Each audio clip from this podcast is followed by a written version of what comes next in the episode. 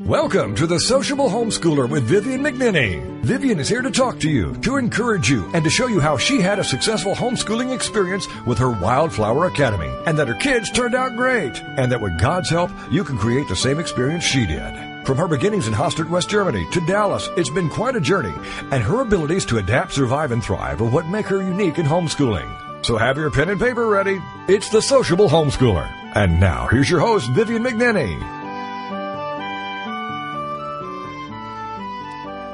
At all times carry faith as a shield, for with it you will be able to put out all the burning arrows shot by the evil one. Ephesians 6, verse 16. As a follower of Jesus, you have fiery darts coming at you all the time. So, what kind of fiery darts are coming your way? Rick Warren of Purpose Driven Life fame suggests these satanic implants doubt, you start asking yourself, did God really say that? Can I really trust God? Isn't that just your interpretation? Discouragement. Your thoughts go down this path. You're never going to get any better. Your life won't change. Don't even try. Delay.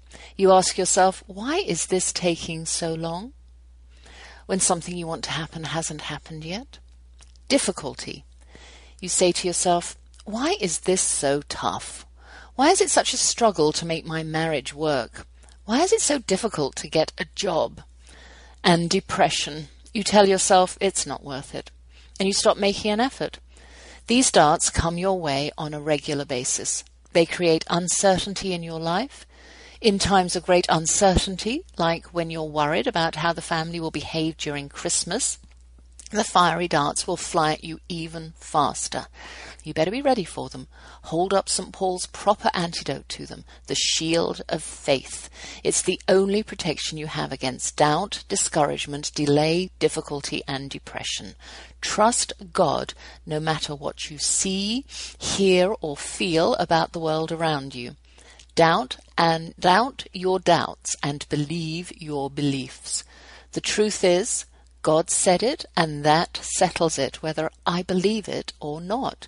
God's truth isn't based on whether you believe it or not. It's still true even if you don't believe it, because God can't lie. And with the shield of faith, you have the certainty that God's promises are true even when they don't appear to be true in your life. Amen. Hello, welcome to the Sociable Homeschooler. My name is Vivian McNinney, and I'm here to dispel any preconceived ideas you may have about what educating your children at home looks like. It can be straightforward school or no school at all. It can involve world travel or a comfy seat on the couch. It can be in pursuit of passions or simply hanging out in a tree. Homeschooling can be embarked upon for a number of reasons, too. A physically challenged child or parent, the threat of bullies and overwhelming peer pressure, a particularly brilliant child who's bored in kindergarten, a conflict in religious teachings, or a desire for the family closeness missing in your upbringing. For me, it's a lifestyle that suits the maverick lurking within. I wanted to be the one who saw the light bulbs go on. I wanted to be there at turning points in my children's lives. I didn't want to hand them over to folk who were not their mother, and I wanted to make my own decisions about how to raise my children. On this show, I've spoken to a wide range of homeschooling mothers, fathers, and graduates who find educational opportunities everywhere and thrive. I've moved in and out of my comfort zones. God and children will do that. I've gained insights and delights that I'm happy to share with you right here. With or without my children underfoot, my life is often ordinary, always busy, and sometimes a roller coaster, but for me it starts and ends with God. The beauty of walking through woodlands in the middle of the city, the sound of the cardinal in the morning, rain falling softly, the whine of a dog pining for its master while he's at work, the smell of pine trees in the stores, freshly baked cinnamon rolls, or a serious hug. If you pop by, I'll offer you a cup of white hot chocolate and a cinnamon roll. But I understand I'm over here broadcasting from my new flat in Garland, and you're over there listening in. Thank you very much. After the first break, I'm thrilled to be welcoming back my good friend Gretchen Roe, a frequent guest. This is her 10th or 11th show, and she's a mother of six. Gretchen will be talking about her new job with Demme Learning and telling us about this exciting curriculum that does math and spelling in a unique way. So stay tuned. I'm all set. Grab whatever it is you're drinking and let me engage you with the latest and greatest from the household of the McNennys, where I'm looking forward to my son coming in from LA, watching Nutcracker once again, reflecting on reading to little ones, and planning Christmas activities. Are you ready? well, we're slated to see Nutcracker this weekend. Dortz is a guest performer and has been rehearsing for the past two months and visiting us at the flat when she's in our neck of the woods. Sometimes we feed her, sometimes she just pops in for a coffee. Whatever she does, she's always welcome. When she was asking about comps, comp tickets, and when we wanted to come, we opted for Saturday evening because her boyfriend and his family are going then, and she wants us all to go together. Then she said, You can come to Saturday to Sunday matinee with Grandmama and Ian. I laughed at the way after 15 years or more she still expects us to show up for all her performances. I have to admit I enjoy that ballet. I can sit and watch it, although I was hoping for a part this year since it is the ballet school's 30th year. So this weekend we have all the music swirling around in our ears once again. I'm looking forward to this. My filmmaker son Ian comes in also this weekend from LA, and he'll stay with a variety of people to spread himself around. He's even planning on spending a couple of nights in the tiny house built by my self sustaining son and his wife. Every time we see him, he tells us the size 280 square feet, and we're amazed at just how little space one needs to live comfortably and happily. I talked about the sleeper sofa we'd bought our son from IKEA, and it is already under the window in my office. I've moved my desk out and set it up in my bedroom, and I've set his room up beautifully so he feels welcome and can still I can still work without invading his space. It does look very nice in here. A few weeks ago, I read to my teacher daughter's children at the kindercare where she works. It was during a holiday week, so the numbers were down, the numbers of children were down. And so I only had to hit three classrooms instead of six, but it also meant that the age groups were more varied. My daughter had the four year olds in with her schoolers. The first class I went into they were three, and they were sitting in a mat, on a mat, in a circle. And I sat down on the floor with them, and thus began the import. Of course, they all wanted to see the book I was reading, look at the pictures, and generally get close to me, but their teacher was having none of it. I found out later that they were all worried I'd catch something, but as soon as I walked through the doors and heard the coughing and the sneezing and saw the running noses, I knew I was doomed in for a penny, in for a pound, as my mother used to say. Their teacher kept talking to them loudly, telling them to move back, to behave, not to do this or that or the other, and I had to keep my reading voice higher than I was comfortable with. After an hour of exhaustingness, I moved to the toddler room where the children all but pinned me up against the book wall in their quiet space. It was funny. But this teacher didn't mind, except when I gave one of the little girls a book to look at while I was reading. Apparently, she tears pages out, not purposefully, of course. These little children were easier to talk to because they were quiet and their teacher wasn't shouting at them. Paris and I had lunch outside, and then we went for a coffee. And at the coffee shop, they were giving out samples, always a good sign that the coffee shop will flourish because I like to go somewhere where I get a little free sample at the counter while I'm ordering my coffee or waiting for my coffee.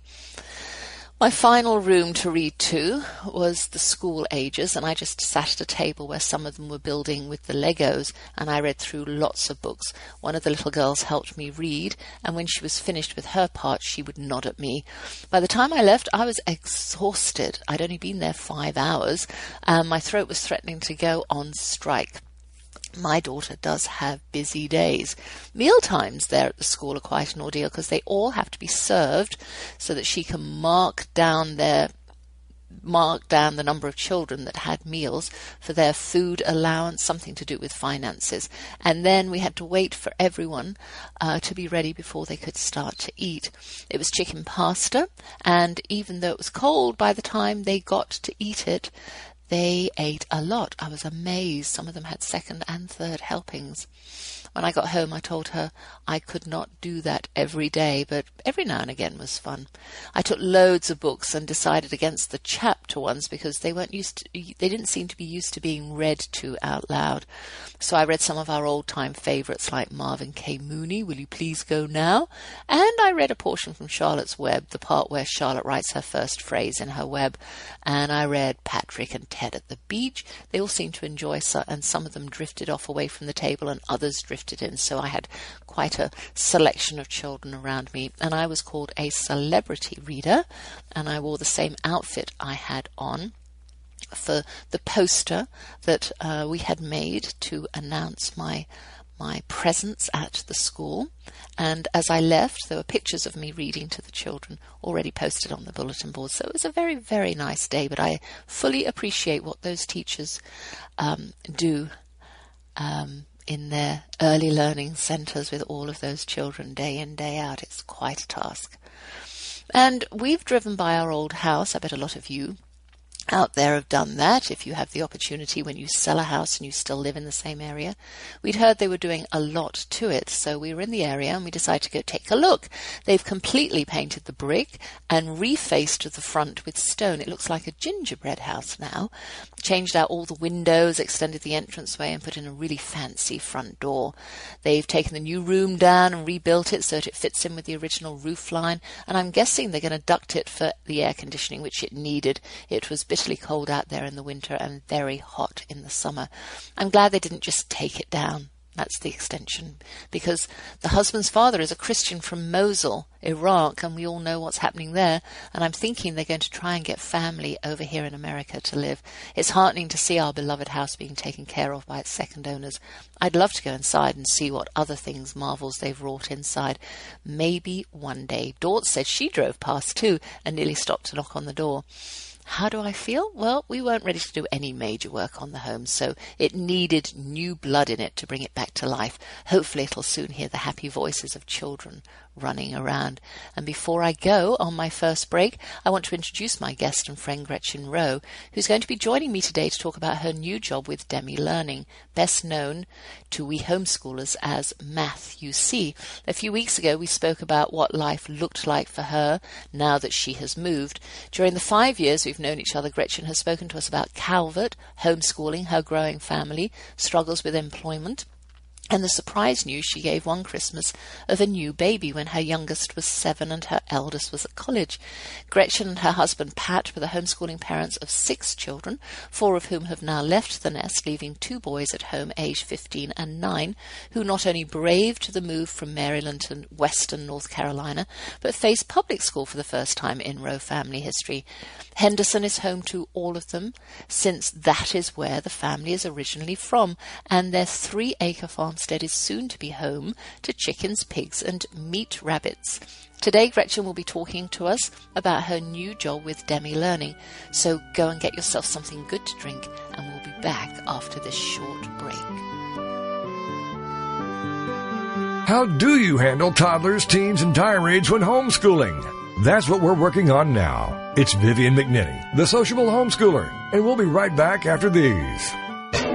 Mark Lipinski is coming to TogiNet. It's Creative Mojo with Mark Lipinski, a live two-hour show Wednesday afternoon starting at 3, 2 Central on TogiNet.com. Creative Mojo. It's fun, entertaining, informative, inspirational, and illuminating. Lipinski has worked on such shows as Oprah, The View, The Joan Rivers Show, and Ricki Lake. He's busy, but he's got the drive to share with Creative Mojo, dedicated to the modern crafter and crafting lifestyle. Dive into the info and enjoy everything from celebs to entertainment news to recipes, quilting and needlework, knitting, painting, woodworking, Christmas crafts, and so much more. This show boldly encourages you to discover and harness your own creative spirit by living creatively every day. For more on Mark and the show, check out marklipinski.com. Don't miss the fun. It's Creative Mojo with Mark Lipinski. Wednesday afternoon starting at 3, 2 Central on TogiNet.com. Welcome back to the Sociable Homeschooler with Vivian McNinney, the show for any homeschooler at any point in their homeschooling career. Join us as we plow through the problems, tackle the challenges, and celebrate the successes. It's the Sociable Homeschooler on TogiNet. And now back to your host, Vivian McNinney. I'm thrilled to be welcoming back to my show again this week my good friend Gretchen Roe. Gretchen, welcome. Thank you. It's a pleasure to be with you. Now, Gretchen, we're going to be talking about um, curriculum this time, and I know you. We had lots of conversations over the years about Calvert and um, that curriculum program, and we both used it. And now you're working for another curriculum company that I really, I've never used it. I don't know whether you had ever used it during your career as a homeschooler. So tell us a little bit about this new company you're working for. Well, the company I'm working for is called Demme Learning. Okay. But most of your listeners would probably remember it as as Math U See. Okay. And Math U See is a multisensory uh, mathematics program. We're a little bit different in the fact that we teach mathematics sequentially and conceptually. So when a student uses Math U See, they master the materials and they have a solid understanding of not only when to use an operation, but why they're using a particular operation and how and it is um, a tremendous opportunity. I used Math U See with two of my children at the high school level. I used it for um, Algebra 1 through, um, actually, pre algebra through Algebra 2 mm-hmm. for two of them. And they transitioned very seamlessly into college mathematics and did very well. I think had I had the opportunity to be instructed mathematically this way, I would have become a geologist. That's what I wanted to do, but I didn't have the chops mathematically to do that. I understand math much better now because I've had the opportunity to use math, you see, and until I went to work for Demme, I had never used it at the um, elementary level. But okay. it's remarkable. It's wonderful to have a multi-sensory mathematics instruction program. So what exactly does that mean? Because I know that when it comes to manipulatives, I well, I have tried it. I have to admit I have tried it, but I can't, I can't work that way.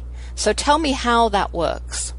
Well, to be able to build and illustrate a mathematical problem so that you can see it in a three dimensional form and understand exactly how it's constructed is very impressive to me. Mm. Um, we utilize the same set of manipulatives from what we call primer, which is math for fun for four year olds, mm-hmm. mm-hmm. all the way through algebra one. Right. And if you had told me I could use blocks to construct algebraic equations and actually understand them, I don't think I would have believed you until I actually utilized them with Math U See. And I wouldn't have thought that getting to that level it would be a very easy thing to do. You probably have to think about how you're going to construct something, and by doing that thinking, it helps you to better understand what you're doing. It does, but what's really interesting is if you utilize it the way that Stephen Demme has designed it, um, math is sequential and cumulative. So by the time you reach Algebra 1, you have a very under, solid understanding of how to construct those equations and um, those computations. And it's just astonishing to be able to see that. Um, Steve says um, you see it because you see it, and that really is very true. Mm-hmm. Are there problems? Are there word problems? Do you still see the equations and the fractions there? Oh yes, exactly. Um, as a matter of fact, he um, we put a tremendous amount of emphasis on the word problems because what Mr. Demme says is that math is something that you use every day in a very practical form in the real world, and you have to be able to solve a word problem because we approach the world through word problems every day. Mm-hmm. And so there is a tremendous amount of problem solving and analysis that goes into uh, the curricula. And one of the things I like best about this particular curricula is an engaged parent is the best mathematical tool a student has for success Now, the program, though, isn't just specifically for homeschoolers. It's because I looked on the website and it says, "Are you a school?" or you know. So That's correct. That is correct. We um, we often are um, invited into um, public schools, to private schools, to schools where they have a need to do remediation or um, they just want to use a concrete sequential mathematical program. And um, we have an entire division that is devoted strictly to our schools um, and serving them. okay. So was was Steve Demme? Was he a mathematician himself, an engineer, or Yeah. yeah? Okay. Yes, he was a uh, he was a math teacher. Um, he has four children of his own. He also was a homeschool dad. He also is um, a um, uh, Gordon. Con- I think it's Gordon Conwell has been a trained pastor, Uh-huh. and um, uh, as a matter of fact, he no longer runs the day to day of the operation. His sons do that because he's um, busily working with his ministry arm, which is called Building Faith Families. Okay. I was going to talk about that.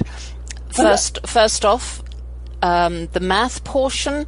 Now, this this is not a complete curriculum like Calvert from where you came from. This is a part of your curriculum that you would Yes. use as a parent, right? Correct. This Yeah. is a mathematics curriculum. Yes. Then in the um, spring of last year, we debuted a multisensory spelling program called Spelling You See. Okay, so that's that's new. Yes, that is new. Okay. Um, it What's- is based on research out of the University of Virginia on the progressive developmental stages that a student needs to go through to become a competent speller. Mm-hmm. And for me, it was amazing to finally understand why I could raise four children to adulthood, educate all of them more or less the same way, and have two who are very confident spellers and two who are a little bit more hesitant mm-hmm. in the way in which they spell. N- Once I understood the developmental approach to spelling, it made it very clear for me to understand why they had different outcomes, even though they had been educated the same way.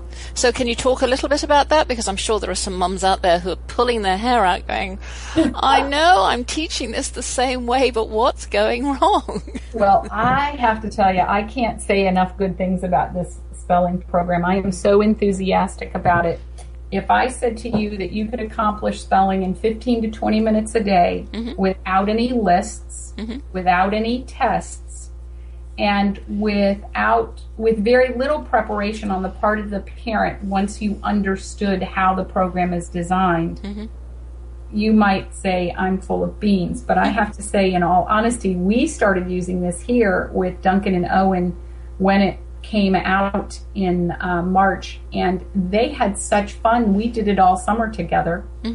It's three basic competencies that are repeated on a daily basis, or I should say on a weekly basis, because you don't do all three of the competencies every day, but you do it on a weekly basis, and it helps the student cultivate a visual memory for spelled words. Have you ever written a word, Vivian, and looked at it and thought, well, that doesn't look right? Mm-hmm. That's the way I spell.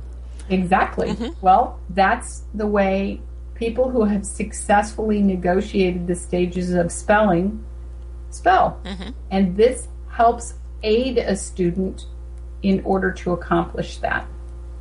And um, there's three components to it. We utilize the three components to reinforce that visual spelling. And just like math, you see, this is not based on age. This is not based on grade level. So we can have children of differing ages in the same level of our materials, and each student progresses at their own pace toward competency. Are phonics included in this? It does begin with phonics, mm-hmm. and y- you and I both know you've got to have phonics to crack the code of being able to read English. Mm-hmm. But what happens when those phonics rules begin to fail to apply mm-hmm. accurately? You know, 47% of phonics rules don't apply in every situation. Hmm. And when you consider the English language has 26 letters that make 44 sounds and can be combined in 250 different ways, it's a wonder any of us can spell it all. Yeah. This program begins in with the instruction of phonics, but then we move into the next stage of spelling development, which is the most critical and difficult for children to negotiate. And it takes four to four and a half years to negotiate it successfully. That stage is called skill development. And that's where a student moves from the auditory stage of the phonetic spelling to the visual stage of the skill development stage of spelling. So you mean there's probably a rule that um, controls whether or not you end a word with A R Y or E R Y, or you know A N T or E N T. well, the truth of it is, those the challenge with those rules is so many of those rules apply to some of the words in English, but not all of the words in English because we're an amalgam of all the other languages that mm-hmm. came before English. Mm-hmm. Um, so that makes it a, a very interesting premise to um, to help a child to be able to spell competently. So the one of the things that we do with our spelling program is we help children begin to recognize common letter patterns. For instance, EW in the word so makes the O sound, but EW in the word do makes the oo sound. They're both the same letters, EW, but they make different sounds. So we need to move away from that auditory stage into a visual stage mm-hmm. where children can visually see that the word is correctly spelled. And we mm-hmm. do that through a process called chunking and then a secondary process called copy work where literally they're copying the words spelled correctly and one of the things that the research says is that a student can only learn to spell when words are learned in meaningful context. So they're actually copying um, lines uh, and uh, passages that are either um, uh, passages from uh, nursery rhymes or passages from history or passages that have been written specifically for the program that are about animals to um, to help them begin to cultivate that visual memory. Mm. Yes, because if you visualize a misspelled word, it's very difficult to um, untrain your brain. That's correct. Yeah. And, and, one of the things that um, uh, we do with the program is we only um, emphasize the words a child spells correctly. We don't even attend to the words that have been misspelled because right. we want to encourage them toward um, proper spelling. So it's the first time I ever had the opportunity to engage my kids in a wholly positive activity surrounding spelling, and that has been just tremendous. Yeah, and I have to admit, there are certain words that I consistently misspell. Mm. And I look at it and I go, nope, that doesn't look right. And I immediately can change it, but I must have learned it somewhere along the line. My mother used to used to pronounce the word mischievous as mischievous. Mm-hmm. And so I'd always put an I O U S at the end. And I thought that was the correct way of spelling it. And I always pronounced it like that and I was called out on it when I came to America, and I said, "Oh, that's just the American, like you say aluminum here, and I say alu- aluminium, so there is an IUM in there, so I thought it was perfectly logical that there was an IOUS for mischievous, and I looked it up, and nowhere can I find it spelt like that. It was just the way my mother pronounced it, and it's just the way I correspondingly spelt it. I, I'm the same way. My, my word like that is background because my neither my father with his um, heavy German accent nor my mother with her Midwestern a- accent pronounced the G in oh. background. Mm. So I didn't believe there was a G in there, and I, I I remember vividly. I was I think I was in college when I got in an argument about spelling the word wrong, mm-hmm. and had to had to go to an old you know a paper dictionary and actually look it up at I the know. time. I know. I did exactly the same thing. All right, so we've done math you see, that sounds fantastic, and spelling you see. So let's talk a little bit about you said you said that um, Steve Demme himself, the founder, has is devoting more time to his building faith families program. So tell me a little bit about that. You know, Steve is just, um, he is one of those larger than life personalities that people just love him. Children think he's uh, quite the mathematics rock star. And so, because he has such an engaging personality and because he has raised four children successfully, he does have the capacity to engage people in a, um, a wonderful, um, ability to understand themselves and how important it is to work um, w- within the bounds of family to encourage and guide each other. Mm-hmm. And he's just really done a tremendous job at doing that. Um, his uh, um, I, I notice when we travel around to homeschool conferences together, he has packed the place out every time that he speaks. He really does a tremendous job at that. In fact, in two weeks, I'm excited to be able to go with him to Florida to um, the Florida Parent um, Educators Conference, Special Needs Conference. He's going to be the keynote speaker there, and he just he provides some tremendous resources to engage families in their faith walk in the midst of their family. Well, you yeah, um, you talked about earlier on how engaged parents. An engaged parent is so important throughout Math U See. Spelling, spelling you see. Is that what it's called? Spelling you see. Yes. Um, and um, I was going to ask you if if they use these programs in schools. If the if a, if a school picks up one of these programs, how do they engage the parents? Do the parents have to buy into this curriculum as well, or how how does that work? Well, of course, in a school environment, you you've got an educator who is there working at, okay. at equally engaged with the students. Okay. But um, I don't think I don't think any parent who really wants the success of their children, whether their children are schooled at home or schooled in a private school or a public school, is disengaged from the process of helping their children learn. Mm-hmm. So, so these materials would work in conjunction with a student being in a public, private classroom, being homeschooled, no matter what they would be doing. Mm-hmm. Um, I think, you know, technology sometimes becomes the bane of our existence because people believe that they can set a child in front of a computer and they can walk away well educated. And that's not to say that that does not happen. So I don't want your listeners to think I'm being dismissive because I'm not. There are tremendously different ways to get to educating a child well.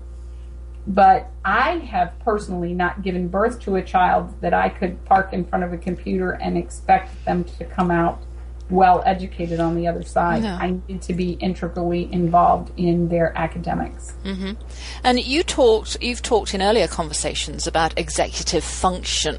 So, can that still happen with the Demme method of absolutely education? Mm-hmm. Absolutely, mm-hmm. it does. For, as a child um, ages through the materials, they can take more and more responsibility for the content themselves what I love about um, the You See materials is the fact that um, Steve Demme is the instructor. So when you receive You See materials, you have him instructing each lesson on a DVD.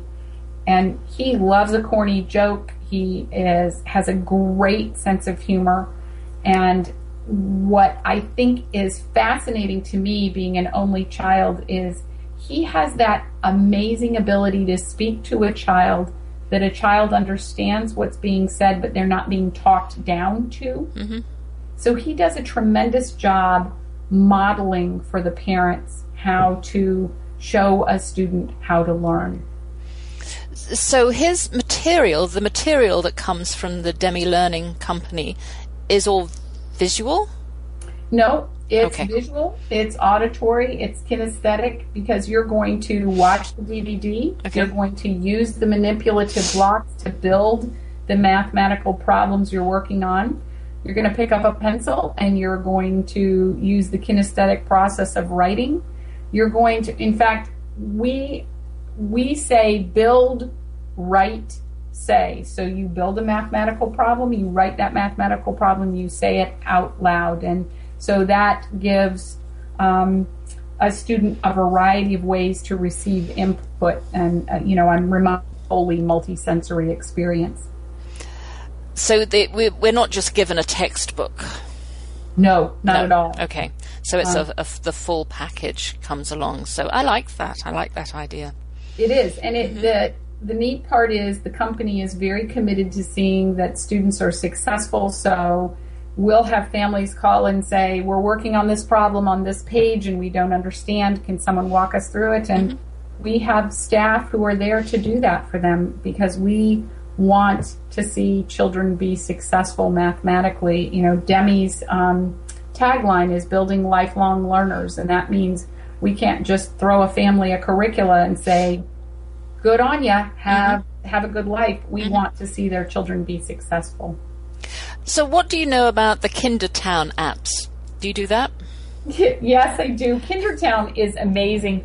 You know, not every ed- educational app is created equal, and having access to Kindertown gives you the opportunity to have a group of educators vet those apps so that you know what is really good about an app. If you're looking for an app to reinforce mathematics, we have examined apps and we've been able to tell you what kind of apps would help you reinforce those mathematics.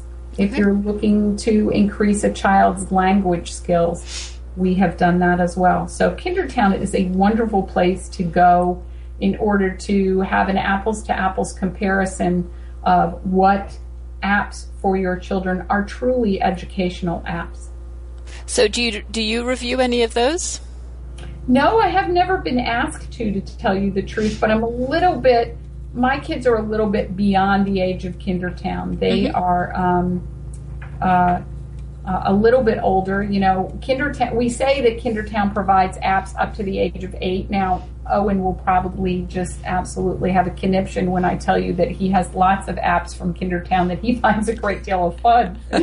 but um, um, the goal is to help parents discern educational apps for their young children. Okay. So okay. Kindertown is a perfect fit for my five-year-old grandson Isaac. Oh, okay, yeah, yeah.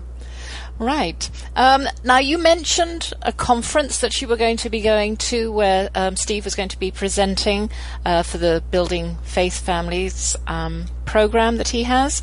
Do you go to very many of those? Are you able to get out and, you know, meet the public and talk to parents? You know, that's the best part of this um, position because that's what I love doing more than anything else. I love to be in the position of encouraging parents and advocating on their behalf and, um, telling them they can continue to persevere and um, make a difference in their children's lives. I got this past year, I had the opportunity to attend 10 conferences. Oh.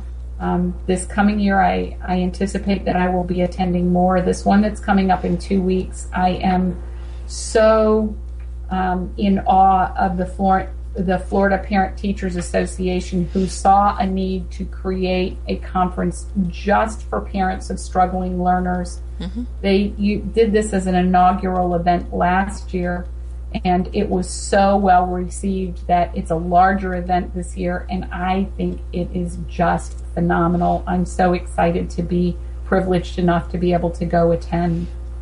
Well, good. I'm glad. I'm glad you're able to do that, and because I know that that's what you did before, and you were you were out and you did advocate for um, the parents a lot. So, day to day, what is your position? What what what is your position there at Demme Learning? Well, my title is mm-hmm. consultative sales representative, mm-hmm. and my goal is to interact with our families, either families that have not yet become Demme learning families or families that are Demme learning families and make sure that they know all the things that makes Demme different and wonderful and um, to help them be successful in their academics to fulfill that theme of building lifelong learners. So are you talking to people oh you've just said that you're talking to people who might not know anything about it. So are you doing cold sales calls? Well, I don't. No, not really cold sales calls because really that it's a, uh, a homeschooling market is by virtue of its um, premise a, a, niche market. It's not as though I could just pick up the phone and call someone cold and say, "So, have you ever thought about homeschooling?" Oh, okay. Um, but I am engaging people who might not have uh, a knowledge of Demme mm-hmm. or of Math U See or particularly of Spelling You See and um, explaining to them the benefits of the program and what it's been like to be a user of the program. Do you do you do uh, webinars? Not yet. I'm hoping to. Okay. I'm hoping to be asked to do that. Okay. Again, I miss that tremendously. Yeah. Because you would be able, I would imagine that webinars would, would work really, really well for, because trying to explain the program as you've done magnificently to me just now. Is only, you, you're only able to do it just with your with your words. And it would have been very helpful had you been able to show me and demonstrate. We've come to the end. Is there anything else that you would like to add about Demme and their their fabulous programs that they have? I think I think that I would want your listeners to take away the idea that um, working with a student mathematically is the most important thing that you can do. And I only my only regret with my own children is that maybe they don't have the level of competence mathematically that I would like them to have. They are all competent mathematicians. I don't want to um, portray them as less than that. Mm-hmm. But I think they would have had more opportunities for more wide open doors had they had the opportunity to learn mathematics this way. Right. And you would have, you said yourself. Oh, for sure. Yeah. For yeah. sure. Oh, wonderful. I'd wonderful. be a geologist today. You'd be a geologist today. So do you think, so are there other companies doing math like this or is this the only one? Not, I'm not asking you to tout other companies. I'm just saying, are they completely unique in their market?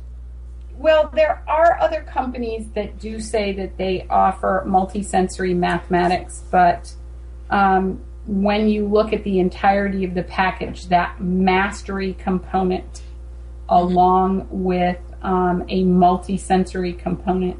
I think Math U See is a little bit unique in that capacity to be able to deliver both those and deliver them well. Well, Gretchen, thank you so much talking to talk. Thank you so much uh, for Tor 4 talking to me um, about your, your new job and the new curriculum that you're um, working for. I've been talking to my friend Gretchen Roe. She's been on my show many, many times over the years, most recently just a few weeks ago to talk about her experience transitioning from a homeschooling mum to a public school mum. So if you go to the Sociable Homeschooler and type in her name, Gretchen Roe, you'll have plenty of conversations to choose from and to listen to. Once again, Gretchen, thank you for joining me today and telling me about the new company you're working for, Demme Learning. As always, it's been an absolute pleasure talking to you. Thank you so much. You have a safe weekend and you stay warm. Thank you. And you too. Take care. Bye. Bye. How do you handle toddlers, teens, and tirades when homeschooling? That's what we're working on now. It's Vivian McNinney, the sociable homeschooler, and we'll be right back after these. Congratulations on being the proud owner of an adorable, soft, cuddly, sweet smelling, smiling, cooing, hungry, tired, gassy, screaming little bundle of joy. So now what? Where's the owner's manual for this thing? Where are my instructions? Right here. It's baby and toddler instructions with Blythe Lipman on TogiNet.com. Infant care specialist Blythe Lipman has worked with babies for over 20 years and works extensively with new parents, providing workshops, in-home visits, tips, and daily phone calls to ease those frazzled nerves. With baby and toddler instructions, you can get the advice you need on how to survive and enjoy your baby's first year. For more information on Blythe and how she can help you, go to babyinstructions.com. From 32 ways to stop a baby from crying to 14 ways to get a baby to eat and so much more. It's Baby and Toddler Instructions with Blythe Lipman on TogiNet.com. Welcome back to the Sociable Homeschooler with Vivian McNinney, the show for any homeschooler at any point in their homeschooling career. Join us as we plow through the problems, tackle the challenges, and celebrate the successes. It's the Sociable Homeschooler on TogiNet. And now back to your host, Vivian McNinney. I've been talking to my good friend Gretchen Roe about her job with Demme Learning, better known to us as Math U See. Gretchen and her family moved to western North Carolina in June to a three acre farmstead where in the new year they're planning to raise hens, organic pork, and meat rabbits. They're currently clearing the land and enjoying several bonfires in their rural he- heaven on earth. You can find Demme Learning at www.demmelearning.com and I will have it linked at the Sociable Homeschooler and on my show page at TogiNet Radio. If you want to listen to more of Gretchen's conversations with me, type in her name on my site and you'll find about a dozen fabulous interviews. These these days, with my yoga, my walking, and my writing, life is pretty mellow, unless children call to shatter the peace with their problems. But it isn't always like that. In my beginning days of homeschooling, I had a very different mindset, and sometimes it comes back to haunt me. While I belonged to corporate America, I followed the lead of so many of my colleagues whom I looked up to. I agreed with them that there were too many hours between school ending and putting dinner on the table to let our children sit and be.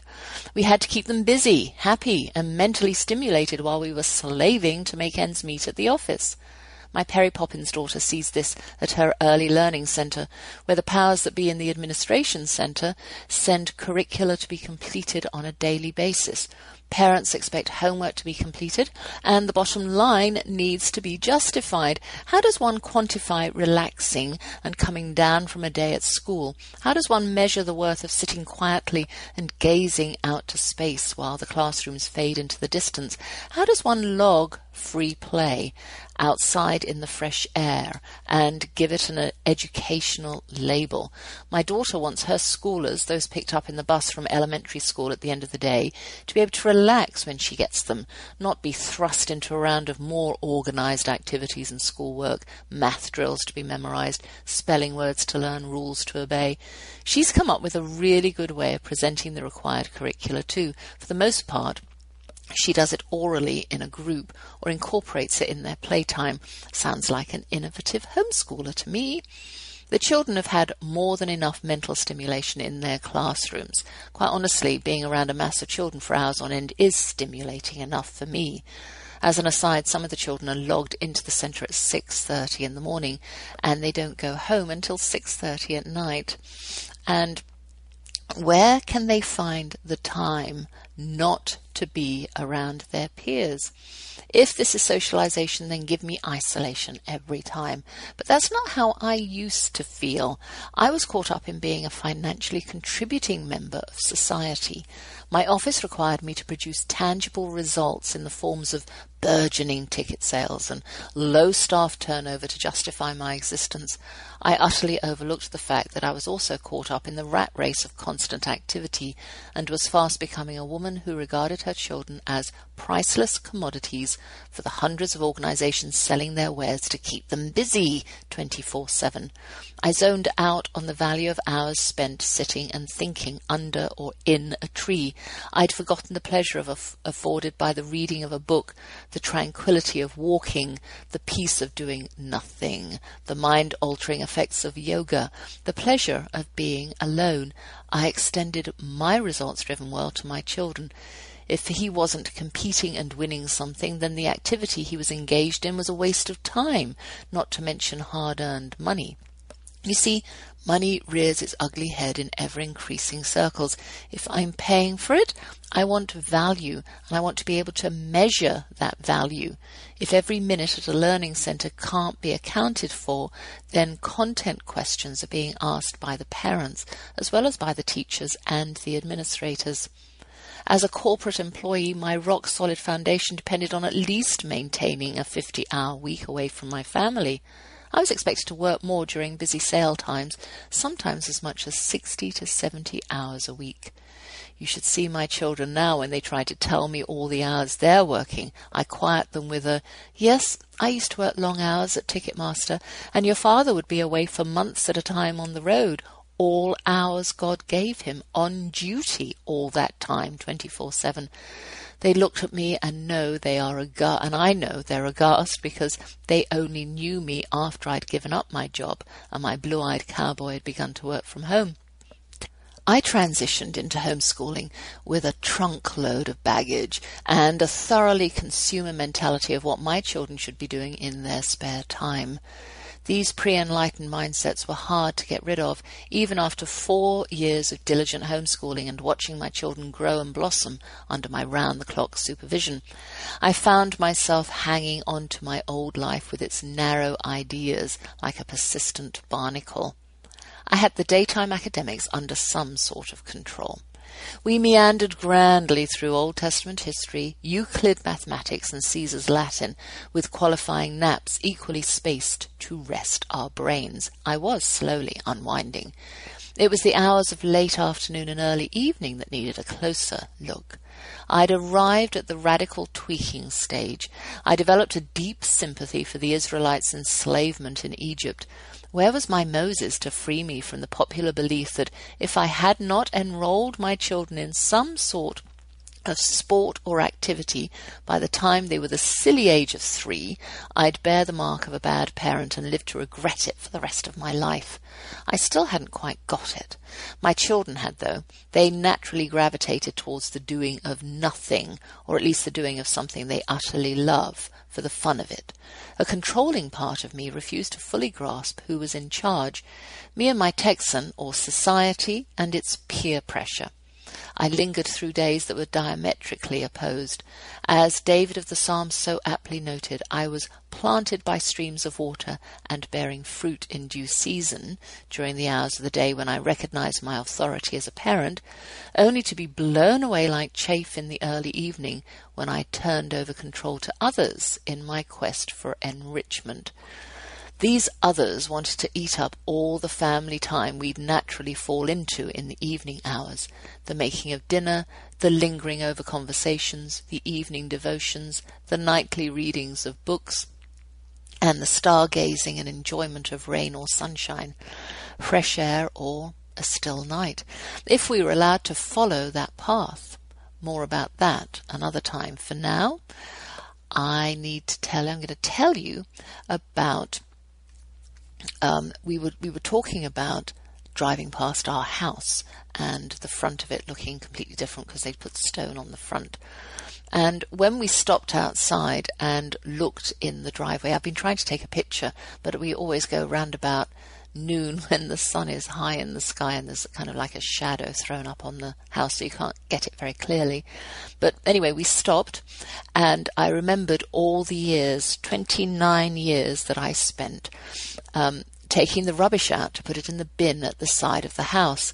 I'd look up at the stars and enjoy a full moon and love the crescent moons when there was a crescent moon. And after many years, I began to wonder how much longer I'd be making the same trip out to the bins. Now, I don't do that anymore. The time has come to an end. But happy news here in the apartments, we have what's called valet rubbish collection.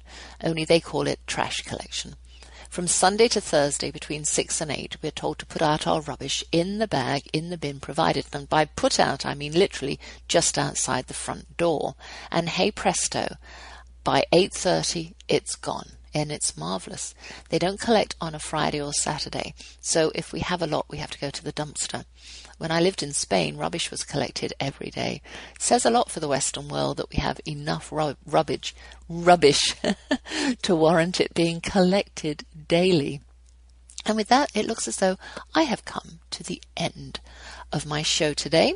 It's Christmas week the last Sunday of Advent and our official outing of the lights.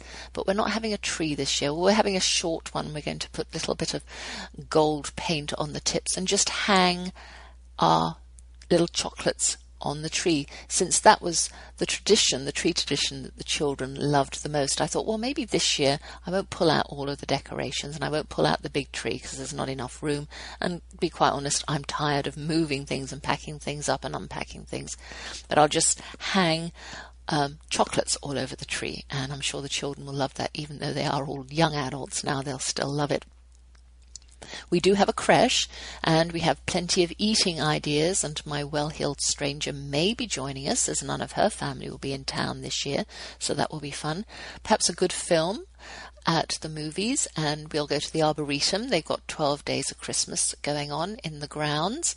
And I have a great show in store for you next week, so make sure you tune in on my Boxing Day. Have a family filled Christmas, remembering to put Christ at the center, and tune in same time, same place next week here on TogiNet Radio. Without further ado, I'll say thanks to my handsome husband, who believes in love at first sight, our four children, who are the result of that belief, the hard-working staff at TogiNet Radio, my guest, Gretchen Roe, and you, my faithful listeners, especially Anne in Lindale, Hannah, Tina, Rosemary, Christine, Joel, Laura, and many others who are part of my growing audience. May the Lord bless you and keep you. May the Lord show you his kindness and have mercy on you. May the Lord watch over you and give you peace. Numbers 6, verses 24 to 26. Doop, doop, doop, doop, bloop, bloop. Merry Christmas, everybody. Thank you for joining us for the Sociable Homeschooler with Vivian McNinney on TogiNet. The Sociable Homeschooler is Vivian's attempt to help dispel the stereotypical homeschool family. She and her husband have four grown children ages 24 to 18 who are willing guinea pigs for her foray into homeschooling, the Wildflower Academy, which flourished for 15 years. Vivian is here to be an encourager to all of you who are thinking of homeschooling. Plus, you'll have some great ideas on homework, vacations, keeping science projects in the house, and being popular versus popularity. So, we'll see you here next Friday for another engaging hour with a sociable homeschooler, Vivian McNinney. Friday afternoons at 5, 4 Central on TogiNet.com.